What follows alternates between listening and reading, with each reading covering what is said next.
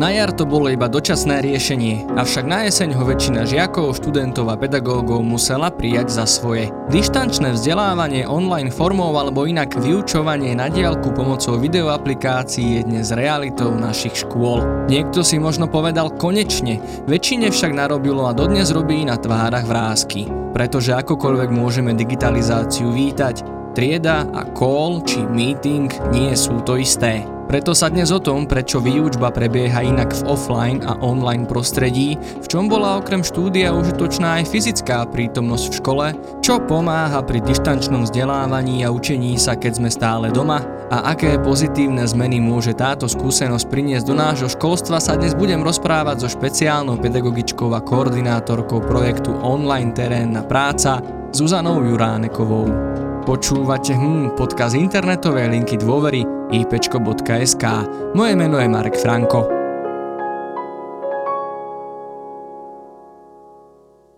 Ahoj Zuzka, rád ťa tu vidím. Ahoj Marek, ďakujem za pozvanie. Zuzi, ty už máš skúsenosť s dištančným vzdelávaním, sama učíš, ale zároveň už aj niekoľko mesiacov pred celou touto situáciou si poskytovala videoporadenstvo, dokonca v posunkovom jazyku, takže vyhovuje ti táto online forma komunikácie, tento dištančný spôsob? A ako sa to vezme a v akých situáciách? Keď si predstavím, že vďaka tomu videoporadenstvu naozaj môžeme tu a teraz poskytnúť tú pomoc človeku, ktorý ju potrebuje, tak e, naozaj nie je o čom diskutovať, že je to výborná forma.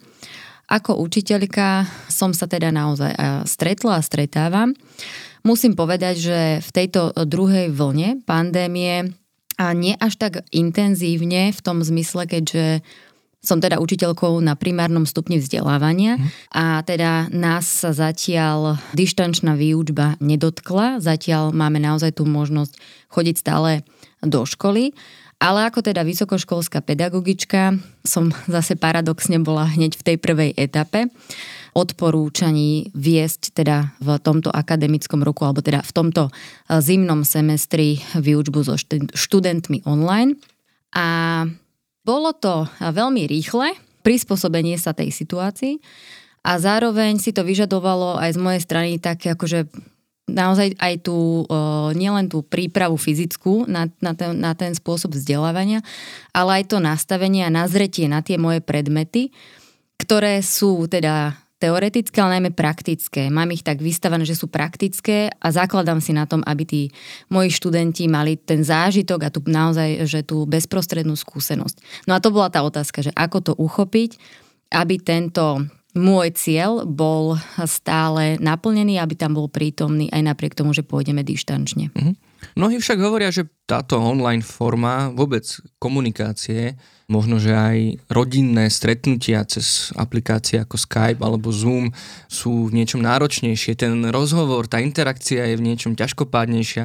Keď sa bavíme o tom mm-hmm. vzdelávaní, čo sú tie hlavné rozdiely? Prečo sa to nedá tak jednoducho preklopiť, že to, čo učím v triede, jednoducho odrozprávam cez tú aplikáciu? Keď sa na to pozriem, že z technickej stránky tak uh, naozaj, aby si eliminoval nejaké výpadky signálu, echa a podobne, tak naozaj väčšinou je to tak, že prosím vás, vypnite si všetci kamery a zapnite si kameru len ten, kto bude rozprávať, alebo teda zapnite si mikrofón len ten, kto bude rozprávať. Čiže vlastne komunikuješ síce online, ale väčšinou s nejakými iba iniciálmi, lebo tam nevidíš tých ľudí, hej čo teda v tej triede naozaj vidíš, tie tváre, tú interakciu, tú spätnú väzbu, tí žiaci ti dávajú najavo, že ťa buď to počúvajú, nepočúvajú, že ich to zaujalo, alebo že potrebuješ sa venovať ešte tomuto, tomuto, alebo skúsiš uh, zareagovať na to, že zmeníš nejakú tú aktivitu, aby teda tá dynamika bola lepšia. Samozrejme, že aj tá naša pozornosť, tým, že je to také stereotypné, keď je napríklad tá prednáška, že máme nejaký monolog, lebo áno, sú tam tie časti, ktoré sú také monologické, tak naozaj to udržanie tej pozornosti, aj toho vnímania, keď si sám v nejakej miestnosti, nemáš tam tých svojich nejakých spolužiakov, kamošov, je na to udržanie tej pozornosti veľmi náročné. Uh-huh. My sme sa výpečku, keďže pracujeme primárne cez internet, a zároveň aj v online teréne, ktorý ty vedieš, vlastne na to pozreli a pripravili niekoľko rád, typov a trikov mm-hmm. pre žiakov, učiteľov aj rodičov, že ako zvládnuť toto dištančné vzdelávanie, aby naozaj tá výučba mohla naďalej pokračovať, keďže nevieme, ako dlho celá mm-hmm. situácia bude trvať a je teda možné, že deti možno s prestávkami, ale budú neustále využívať túto formu komunikácie. Toto všetko je na našej stránke, tieto typy a triky. Vieš z toho vypichnúť tie najdôležitejšie, že čo sa dá spraviť preto, aby sme z tohto online učenia mali čo najviac a aj to tak akoby v tej psychickej pohode zvládli. Hej. Ako si povedal, tie, snažili sme to, sa to zosumarizovať a teda boli tam odporúčania aj týkajúce sa práve tých aplikácií alebo toho technického nastavenia. Ale čo je také najdôležitejšie asi z hľadiska aj tej nejakej psychohygieny alebo teda celkovo toho prístupu, uvedomiť si naozaj, že idem do školy alebo idem do zamestnania ako pedagóg, mm-hmm. tak jednoducho nebudem robiť tú svoju pedagogickú činnosť alebo teda výchovno vzdelávaciu činnosť a nebudem sa ja ako študent učiť z postele, ale že naozaj je dôležité si zachovať ako keby tie stereotypy, ten harmonogram alebo tú štruktúru.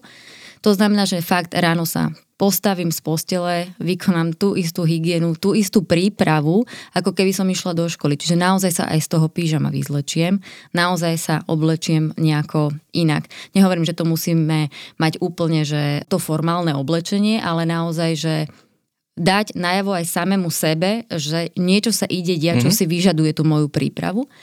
Takisto v tým veľmi uh, súvisí aj mať takéto stabilné miesto. Tak ako ho máš v tej triede, že toto je moja lavica, toto je moja šatňa, proste jednoducho mať takéto isté stabilné miesto aj v tom domácom prostredí. Vytvoriť si nejaký kútik, nejakú takú tú akože domácu lavicu, domácu študovňu kde budem mať spojené, že toto je priestor, kde sa venujem vzdelávaniu. Buď počas toho dištančného vzdelávania pri plnení toho dištančného rozvrhu, alebo teda pri príprave na vyučovanie v nejakých popoludnejších hodinách. A ideálne by bolo, aby tento priestor bol takto vymedzený a nezasahoval nám do tých voľnočasových aktivít alebo do toho, čo robíme mimo školy. Samozrejme, že je úplná ilúzia si myslieť, že tým, že decka sedia pri počítači od rána, že sa naplní tá ich potreba, tá ich súkromná osobná potreba toho žitia v online svete. No nenáplní, čiže oni aj po tom online vzdelávaní eh, si opäť sadnú možno k tomu počítaču alebo k tomu telefonu, ale tentokrát sa budú venovať niečomu úplne inému. Hej, pozrú si svoje stránky, ktoré majú radi, budú komunikovať so svojimi spolužiakmi, pozrú si nejaké videá alebo streamy. Takže takéto snaženie sa dodržania toho režimu dňa, aj tej prípravy toho prostredia, aj seba samého na to, že som v procese edukácie. Vzdelávam sa, som v škole, mm-hmm. čiže k tomu priraďujem nejaké miesto, oblečenie aj nejaké činnosti. No a potom si samozrejme ten poobedňajší čas venovať aj samému sebe alebo svojim kamošom a nejakým sociálnym kontaktom, ktoré sú práve teraz veľmi obmedzené, čo sa týka mm-hmm. toho osobného. A keď si sa ma vtedy pýtal na začiatku, že čo je taký akože najväčší rozdiel v tom eh, online a offline vzdelávaní, je práve to, že my v tom dištančnom vzdelávaní vieme naplniť obsah vzdelávania, čo sa týka tých poznatkov, ale nevieme zaručiť tie veci, ktoré sa dejú mimo toho. Cesta do školy, učiť sa samostatnosti, ísť sám do školy, hej, keď si mm-hmm. zoberieme akože tie malé deti, alebo teda tých uh, žiakov. Orientácia v priestore v tej školy. Toto je moja trieda, toto je moja šatňa, tu má kabinet učiteľka. Nadvezovanie tých sociálnych vzťahov s tými ľuďmi, ktorých stretneš aj pri vstupe do tej školy. Tam je vrátnik, tam je nejaký dozor. Že toto nevieš zaručiť a zabezpečiť pri tej dištančnej forme vzdelávania. Mm, toto je možno dôležité pripomenúť, že čo sme si vlastne neuvedomovali, lebo mm-hmm. to mhm. bolo bežnou súčasťou našich životov, ale že presne to presúvanie sa z miesta na miesto, nejaký presný harmonogram, nejaká tá nutnosť sa prezliec vlastne mm. nám dávala nejakú štruktúru do života a presne oddelovala takú tú oficiálnu mm-hmm. časť nášho života, možno takú nejakú sociálnu časť a potom zároveň nejakú osobnú a rodinnú. Tak. A toto sa vlastne teraz nemusí diať, že sa to môže zliať do takého obrovského jedného... Hej, hej A práve preto sú dôležité tieto stereotypy, alebo teda tá štruktúra toho dňa, aby sme si to aspoň v nejakej tej miere zachovali. A zároveň spoznávame ďalšiu vec, že to, čo nám prišlo také automatické, to, čo nám prišlo také akože samozrejme, už len taký zvonček, hej, ktorý ti hlásil, že koniec hodiny, prestávka. Zrazu ho nemáš, nepočuješ ho. Hej. Tie prestávky boli využívané na ten život v tej triede, tam sa formovali vzťahy. Budoval si si nejaké pozície, nejaké sociálne statusy, vznikali tam prvé lásky, prvé hádky. Proste bol to priestor, ktorý patril naozaj tomu kolektívu tej triedy, tým žiakom, tým ich osobnostiam a toto teraz tiež nie je. A jedno z tých odporúčaní bolo určite urobiť si triednickú hodinu. Urobiť si ju ale tak, teda v tom online vzdelávaní, že naozaj sa stretneme nie preto, že si budeme riešiť to, aké úlohy treba spraviť ešte, ale naozaj vyslovene o tom, že ako sa máte, ako to zvládate, čo máte nové, potrebujete s niečím pomôcť, kto by vám s tým Zo strany toho pedagóga. Aj zo strany toho pedagóga a zase naopak vytvoriť ten priestor na tú komunikáciu. No kedy si sa ty naposledy opýtal, alebo kedy mal si ty príležitosť opýtať sa svojho učiteľa, ako sa má? No to asi nie. A teda takto dať najavo, ani v tej škole možno nie je taký priestor na to, hej, mm-hmm. uh, že opýtať sa ráno, ako sa máte, ale naozaj naplniť to, ako sa máte, tým obsahom, že ako vám je, ako vám je v tejto chvíli, ako zvládate to, že nemôžeme byť spolu, čo preto robíte, čo vám pomáha, ako si vyplňate ten voľný čas. Že tie otázky naozaj zacieliť na tých žiakov a aj opačne dať im priestor na to, aby vás do toho vťahli aj ako pedagóga, čo zase môže vytvoriť ten partnerský prístup. A takú tú situáciu, že napriek tomu, že ja som tu učiteľ, tak eh, prežívam to rovnako ako vy. Tiež nechodím do svojej práce, alebo tiež nie som v kontakte so svojou rodinou, alebo so svojimi kamošmi, alebo so svojimi kolegami. A v podstate v tejto chvíli sme na tom úplne rovnako.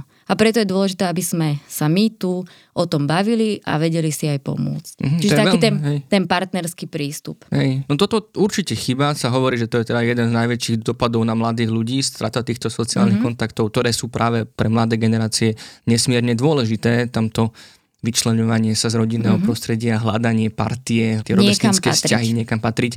O to sú teraz mnohí ochudobnení a treba to nejako kompenzovať. Mm-hmm. Ešte možno doplním, včera som narazil na článok vlastne, že čo by sa mohlo stať, pokiaľ by sme na toto nedbali vlastne, mm-hmm. že by sme sa na to akože ľudovo povedané vykašľali, tak sa hovorí dokonca až o riziku vzniku depresí. depresí. Mm-hmm. Takže určite to netreba brať na ľahkú váhu a určite je to náročné akoby takto fungovať dlhodobo a aj pre pedagógov vlastne zmeniť ten spôsob svojej výučby do tej online formy.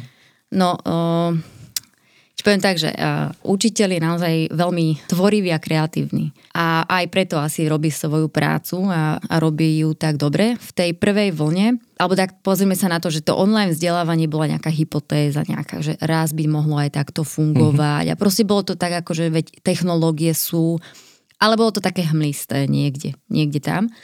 A zrazu prišla situácia zo dňa na deň, kedy sa na tento spôsob vzdelávania muselo proste preskočiť a tí učitelia v prvej fáze sa, alebo teda v tej prvej vlne sa učili pracovať s tými aplikáciami, zisťovať, čo všetko ponúkajú, aké ponúkajú možnosti a vlastne zistiť, ako majú učiť.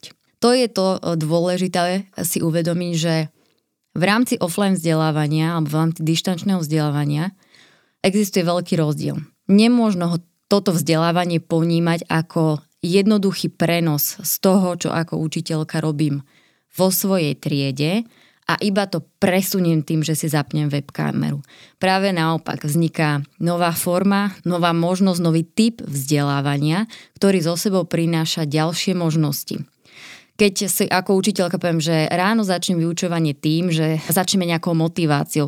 Sadneme si do kruhu, budeme si hádzať loptičku, odáme si nejakú hru na trebárs na slovnú zásobu, tak ja proste viem, že ja túto aktivitu neprenesiem do toho dištančného vzdelávania, lebo im tú loptičku nemám ako hodiť fyzicky, ale to neznamená, že mám akože tú časť tej motivácie nejako vypustiť. Práve naopak, začne ma to nahlodávať k tomu, aby som hľadala možnosti a nejaké motivačné činnosti aktivity, ktoré by sme zvládli aj v tom dištančnom vzdelávaní. Ostatne, ten um, spôsob toho offline vzdelávania bežne v školách tiež neprišiel, alebo nie je v tej podobe, v akej je teraz, neprišiel hneď a naraz. Tiež sa tie metódy formovali, tiež sa hľadali rôzne organizačné formy, ako to vzdelávanie alebo ten edukačný proces uchopiť. Tiež ten proces prešiel nejakým vývojom, kým je taký, aký je. A toto isté si treba uvedomiť aj pri tom online vzdelávaní, že je to nový typ vzdelávania, ktorý si zaslúži pozornosť, pretože aj on sa bude vyvíjať. Tiež budú špecifické metódy, ktoré sú pre online vzdelávanie. Tiež budú nejaké špecifické formy, prostriedky, programy, aktivity zamerané len na online vzdelávanie a ktoré možno nebudeme môcť preniesť práve do toho offlineu. A prijať tento fakt ako výzvu, ako tvorbu niečoho nového. A keď už sme teraz tým online začali, tak ja si nemyslím, že to zase niekde zahodíme. Práve naopak je to taký štart do toho, aby sme to uchopili tak akože naozajstne, aby sa možno tomu venovala aj nejaká teória, aj nejaká prax z hľadiska teda didaktiky, metodiky ako vedného odboru, lebo naozaj je to niečo nové a môže to obohatiť tú pedagogickú prax.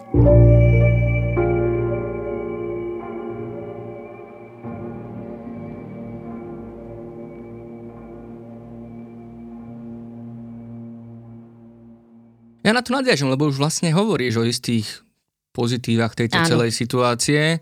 Ešte raz to zopakujem, je to náročné, lebo je to niečo nové Áno. a to nás vlastne pozbudzuje k tomu spoznávať to, objavovať to, prispôsobovať sa tomu, hľadať nové možnosti, mm-hmm. čiže to pozbudzuje možno nejakú kreativitu, invenciu, osobný alebo teda profesionálny rast. Sú ešte nejaké pozitíva, ktoré môžeme z celej tejto situácie, z tohto online sveta si vziať, čo by sme možno práve v tých offline triedach, keď to takto nazvem, Hej. nikdy, alebo možno veľmi pomaly a veľmi veľmi dlho hľadali a teda mm-hmm. nedosiahli v tomto priestore. Môj dojem z toho, akože je to naozaj, že môj dojem z toho je, že sa nám vytvára priestor na to, aby sme naozaj viacej komunikovali s tými žiakmi a zapojili ich tak akože aktivizujúco, objaviteľsky, bádateľsky. Tieto pojmy sa objavujú v štátnom vzdelávacom programe, že máme žiakov podporovať k tomu učeniu sa, seba zdokonalovaniu, hľadaniu, objavovaniu a tak. Ale že v tomto prípade sa naozaj ten priestor vytvára. Lebo ja keď si zoberiem jednoduchú nejakú aktivitu, teraz ja neviem, tému Maria Terézia alebo hoci kto, tak namiesto toho, aby som teda ja si pustila nejakú prezentáciu, kde bude fotka Márie Terézie a začala ten monológ o tom, kto bola Mária Terézia, aký je jej historický prínos, tak práve, že naopak môžem to urobiť formou toho, že ty vyhľadaj informáciu o nejakom jej živote, ty vyhľadaj informáciu o nejakom jej pôsobení, alebo teda najvýznamnejších nejakých krokoch, ty vyhľadaj nejakú pikošku a v podstate tí žiaci prinesú tie poznatky a len ja ako učiteľka som tam taký ten mediátor, ktorý to nejak dáva dokopy a vlastne pohybujeme sa v online priestore, kedy už teda predpokladáme, že všetci sedia za počítačom alebo sedia niekde, kde je internet, čiže my priamo tú hodinu môžeme robiť takto kooperatívne, že spolu, že nemusím tým konceptom prísť ja s celým, mm-hmm. ale že naopak tí žiaci sú tí, ktorí do toho tie skúsenosti, informácie prinášajú a o to viac je to interaktívnejšie a o to viac ich to môže baviť. Že naozaj vytvára sa mi tu taká príležitosť na to, aby sme fungovali viacej ako tým. Práve tým, že využívame potenciál toho online prostredia. Bo keď si to zoberieš, tak v tej bežnej triede, pokiaľ neučíš v nejakej informatickej učebni, tak máš jeden počítač a jeden projektor. Keby si aj tú úlohu, ktorú som hovorila, že ty vyhľadaj to, ty vyhľadaj to a ty vyhľadaj to, tak stane sa to, že vlastne čakáš, kedy ten jeden žiak príde k tomu počítaču, naťuká to tam, vyhľadá to tam v tých všetkých zdrojoch a potom teda vyberie a odprezentuje. A čo robia zatiaľ tí ostatní? Sedia a čakajú. Sedia a čakajú, alebo sa zabávajú. V tom lepšom prípade je pre nich pripravená nejaká ďalšia úloha. Že aby ten čas bol aktívny.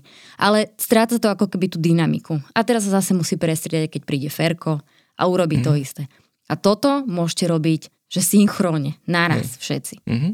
No a keď si hovorila o tom týme, tak vlastne tieto, ako sa to hovorí, že skills, vlastne, Áno, že práca skills. v tým, ale zároveň aj samostatnosť, Hej. lebo každý z nich musí vlastne sám ovládať to nájsť. Robíš to sám pre niečo A spoločné. zároveň kooperácia, že to sú všetko tie akoby zručnosti, ktoré možno v tých návrhoch reforiem tak zaznievajú, že Hej. toto by sme chceli dosiahnuť a aj vďaka tomu to, to možno dosiahneme. No ja hovorím, aj napriek tej obrovskej náročnosti celého toho uchopenia, toho dištančného vzdelávania, vidím v tom obrovský potenciál, ako tie vyučovacie hodiny obohatiť.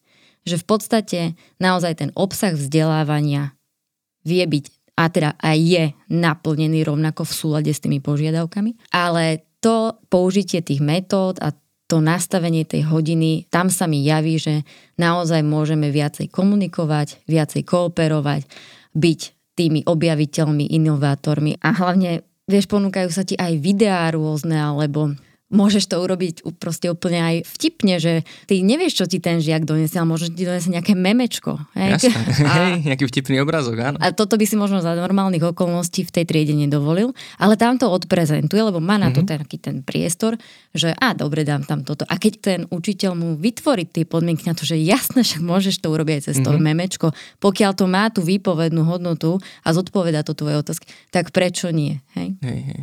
No ale zároveň nesmieme zabúdať ani na to, že na Slovensku je množstvo detí, ktoré nemajú prístup k internetu alebo k takejto technológii a aby sa mohli vôbec zapojiť do tejto formy. Potom sa to rieši nejakými pracovnými listami. Nehovorím, že to je menej hodnotná alebo menej funkčná forma, ale je časť detí na Slovensku, ktoré majú stiažený prístup v tejto dobe k vzdelávaniu. Áno, to sa nemusíme naozaj ani o tom baviť.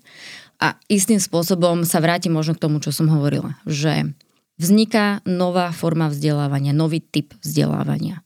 To, že to tí učitelia zvládli v tej prvej vlne, aj tie školy, a že to zvládajú aj teraz v tej druhej vlne, tak za to im patrí obrovská vďaka. Aj tým Určite. rodičom, aj tým žiakom, lebo išli z toho, čo majú, z tých nejakých dostupných možností, aj cez tie pokusy a omily. Ak chceme, aby tu tento formát, alebo táto forma vzdelávania bola a naplňala to, čo naplňať má a využila ten potenciál, ktorý má, tak musia byť na to pripravené podmienky. Možno keby neprišla korona, tak eh, o online vzdelávaní sa bavíme o niekoľko rokov neskôr.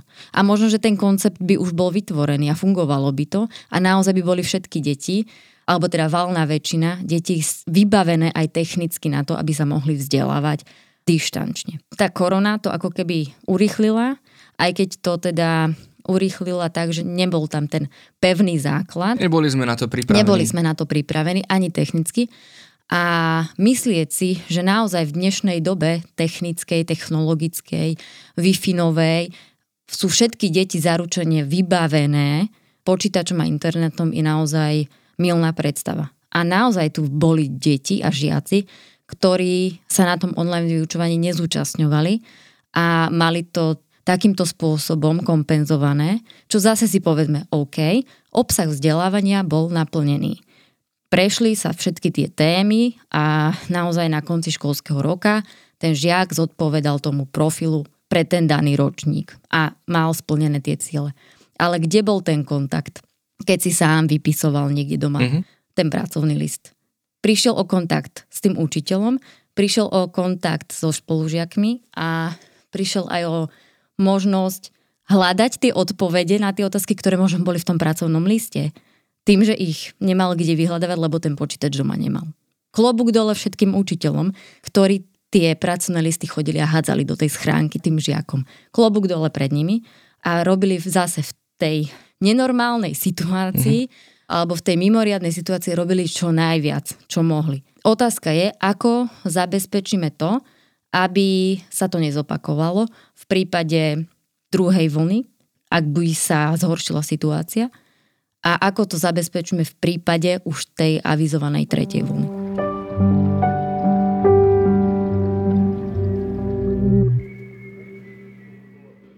Dobre, Zuzi, ďakujem ti len pekne za tieto informácie, myslím, že sme na konci. Ale na záver sa ťa opýtam také osobnejšie otázky, ako pred týždňom aj Mareka. No daj. Tiež máš toho veľa, teraz uh, sa pripravuješ na štátnice, Áno. na rigoróznu skúšku, tak sa to volá. A volá sa to rigorózna skúška a tiež som si nemyslela, že svoju rigoróznu skúšku budem skladať online, takže ak bude vychádzať tento podcast, tak dúfame, že už budem už budeš, mať to mať za sebou mať, úspešne. Mať ďalší titul pred menom. Tak vieš nám prezradiť, že čo tebe pomáha, keď toho máš už dosť, keď máš toho veľa, keď nestíhaš a potom prosím ťa aj dopovedť, že prečo? Hej, um, okrem tej mimoriadnej spoločenskej situácie, naozaj v týchto dňoch veľmi intenzívne zažívam mimoriadnú osobnú situáciu a venujem sa tomu, na čo mi teraz momentálne naozaj veľmi záleží. Čiže o to viac je tam tá potreba zachovania si aj nejakej tej psychohygieny alebo teda dobytia tej energie. Vieš, aké sú lesy na jeseň krásne? Aj ty máš les? Bola som v lese a fakt mi to, fakt mi to veľmi Marek pomohlo. mal pred týždňom hovoril tiež hej, o lese. Hej, hej. Bola som v lese, veľmi mi to pomohlo.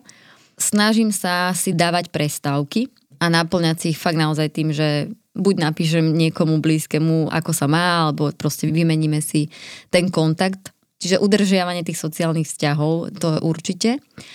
A teraz som si tak zvykla počúvať naozaj, že pred spaním nejaký podcast alebo si pozriem nejaké video a keď skončí toto študijné obdobie, tak e, mi pomáha zase v podstate to isté, ale pridám k tomu, mám na poličke jednu moju obľúbenú knihu. Moja obľúbená autorka vydala novú knihu, a som si ju kúpila ako motiváciu k tomu, že keď e, sa skončia moje študijné povinnosti, tak už budem čítať aj niečo iné ako metodológiu a, a tak. A vieš povedať, prečo práve napríklad to počúvanie podcastov alebo pozeranie videí ak som to dobre pochopil, Hej. tak večer pred spaním? No, večer Ale... pred spaním. Tak akože keď si ukončím, uh-huh. keď si poviem, že OK, tak o 6. proste všetko Hej. zatvorím, nechám to už uh-huh. akože ležať ale nechcem ísť hneď, ani by som asi o 6. nezaspala, to neviem, kedy by sa mi podarilo, ale chcem si tam nechať ten svoj priestor pre seba, že